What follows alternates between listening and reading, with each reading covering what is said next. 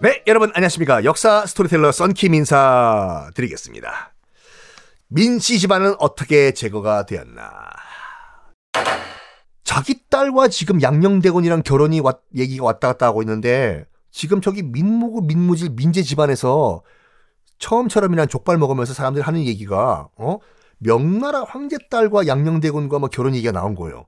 이거를 들었던 김만로 허걱이죠. 야, 뭐야 그럼 우리 딸은 양녕대군이랑 결혼 얘기 왔다 갔다 현재 하고 있는 우리 딸은 낙동강스 오리 알 되는 거야 이거? 야, 이거 안 되겠다. 이거 예비 사돈한테 얘기해야지. 이거 안 되겠어. 이거 우리 딸 불쌍해서 어떻게 이거 해가지고 태종 이방원 귀까지 들어가요. 이 얘기가. 이게 핵폭탄이에요. 이방원이 딱 그 소리 듣고 이런 생각을 해요. 뭐? 나라의 큰일을 나랑 상의가 없이 지그들끼리 얘기를 해? 에? 그렇죠. 자기 아들 양녕대군 다음 왕 결혼 국혼이잖아요. 국혼을 얘기를 저거들끼리 밤에 참이슬이랑 족발 먹으면서 얘기한 거잖아요. 지금요.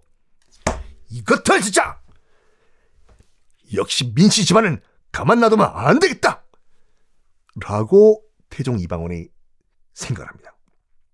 포커스를 누가 두냐. 이제 확실하게 제거를 해야 되는데, 장인 민재가 아니라 자기 처남들 민무구, 민무질 둘에게 포커스를 맞춰요. 왜?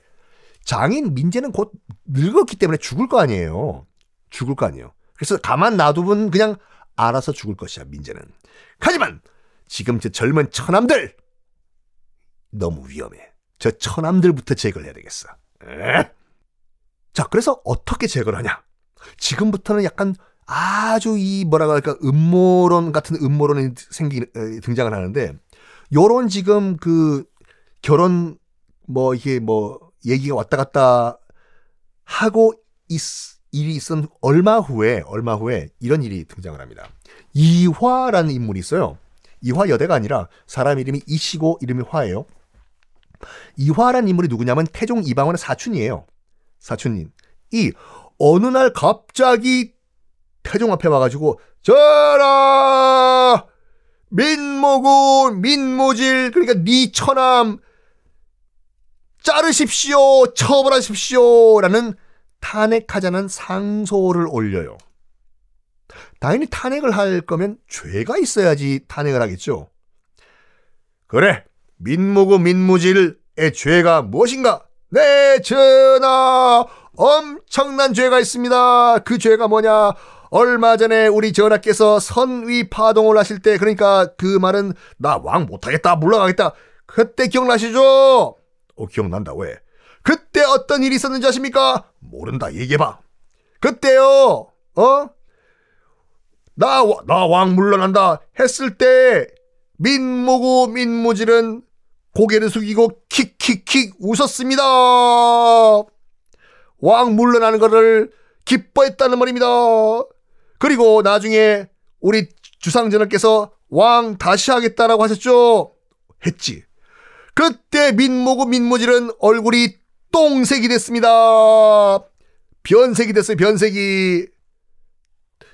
이 말은 무엇인가? 어린 세자 양녕대군이 자기들 집안에서 컸잖아요. 민무구 민무질 자기 집안.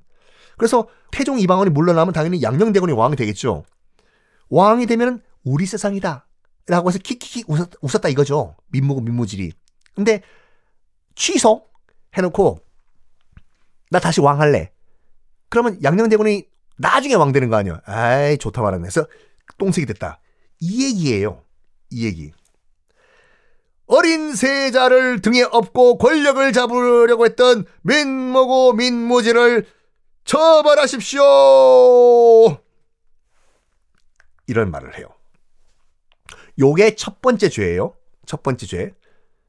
요건 나중에 말씀드리겠지만, 이거는 증거는 없지만 자기 사촌인 이화와 태종 이방원이 짜고 치는 고스톱이었다. 뭔가 명분이 있어야지 죽일 거 아니에요. 민무구 민무질을. 그래서 요런 거는 누가 웃고 누가 뭐 얼굴이 똥색이 됐는지 증거가 어디 있어. 누가 그걸. 요게 첫 번째 죄. 두 번째 죄는 이거였습니다. 그러니까 확 날려버리는 명분. 한 번은 태종 이방원이 자기 처남들한테 물어봤어요.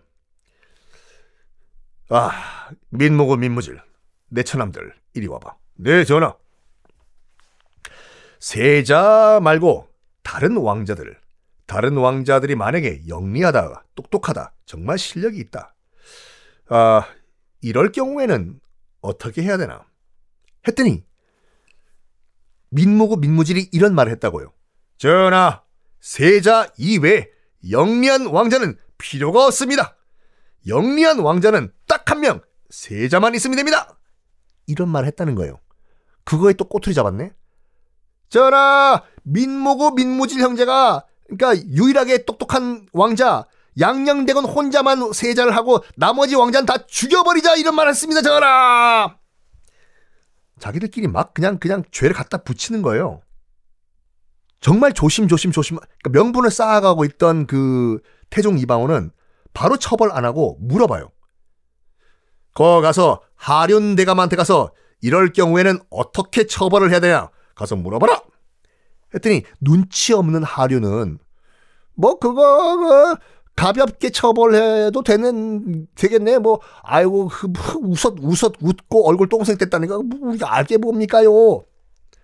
그걸 딱 소리 듣고 태종 이방원이 저런 눈치 없는 영감 같은 이라고 진짜 가서 하륜 대감한테 이런 말을 전하라.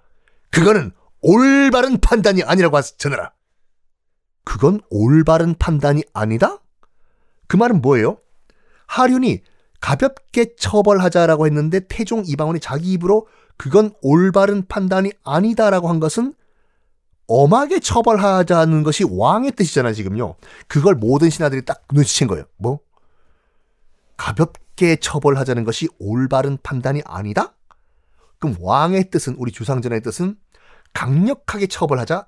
이거네. 민무구 민무질. 짜라! 민무구 민무질 형제를 강하게 처벌하소서, 짜나! 이렇게 막 신하들이 들고 일어나니까 일단 태종 이방원이 알았다. 뭐 나는 싫지만 대소신료들 우리 신하 여러분께서 처벌을 원하시니 처벌은 하긴 하되 그래도 내 처남들이다. 자기 원하는 곳으로 유배를 가게 하라. 마음 쓰는 척 한 거예요. 너 유배 가긴 가는데 어디로 가는 건 니들이 결정해서 가. 뭐 어쩌라고. 그래가지고 나는 새도 떨어뜨릴 수 있었던 그때 민무구 민무질 형제 자기 처남들 유배를 귀양 가버려요. 위배를요.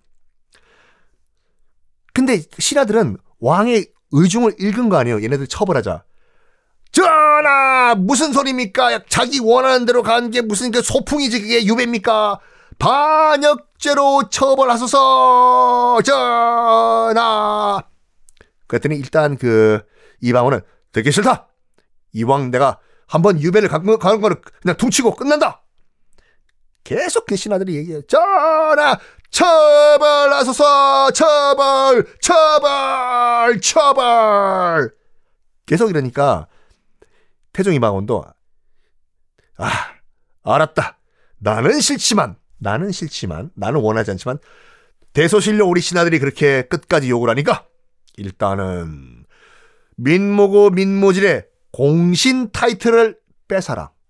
아니, 민무구 민무질 없었으면 자기 왕자에 난 성공 못했어요. 그래서 공신 타이틀 준 거거든요. 공세웠다고. 이거 일단 뺏어라. 뺏어요. 그런데도 불구하고 계속 전하, 장난하십니까 전하, 반역죄로 처벌하소서 전하. 그러니까 유배지를 계속 먼 데로 보내요. 알았다. 나는 원하진 않지만 유배지를 경기도에 가 있는 상태였거든요. 유배를 경기도에서 충청도로 보내고 충청도에서 대구로 보내라. 이런 식으로 보냈음에도 불구하고 신하들은 또 전하, 처벌을 더 강하게 요구를 합니다. 여기에 대해서 우리 이방원은 어떤 대응을 했을까요? 다음 시간에 공개하겠습니다.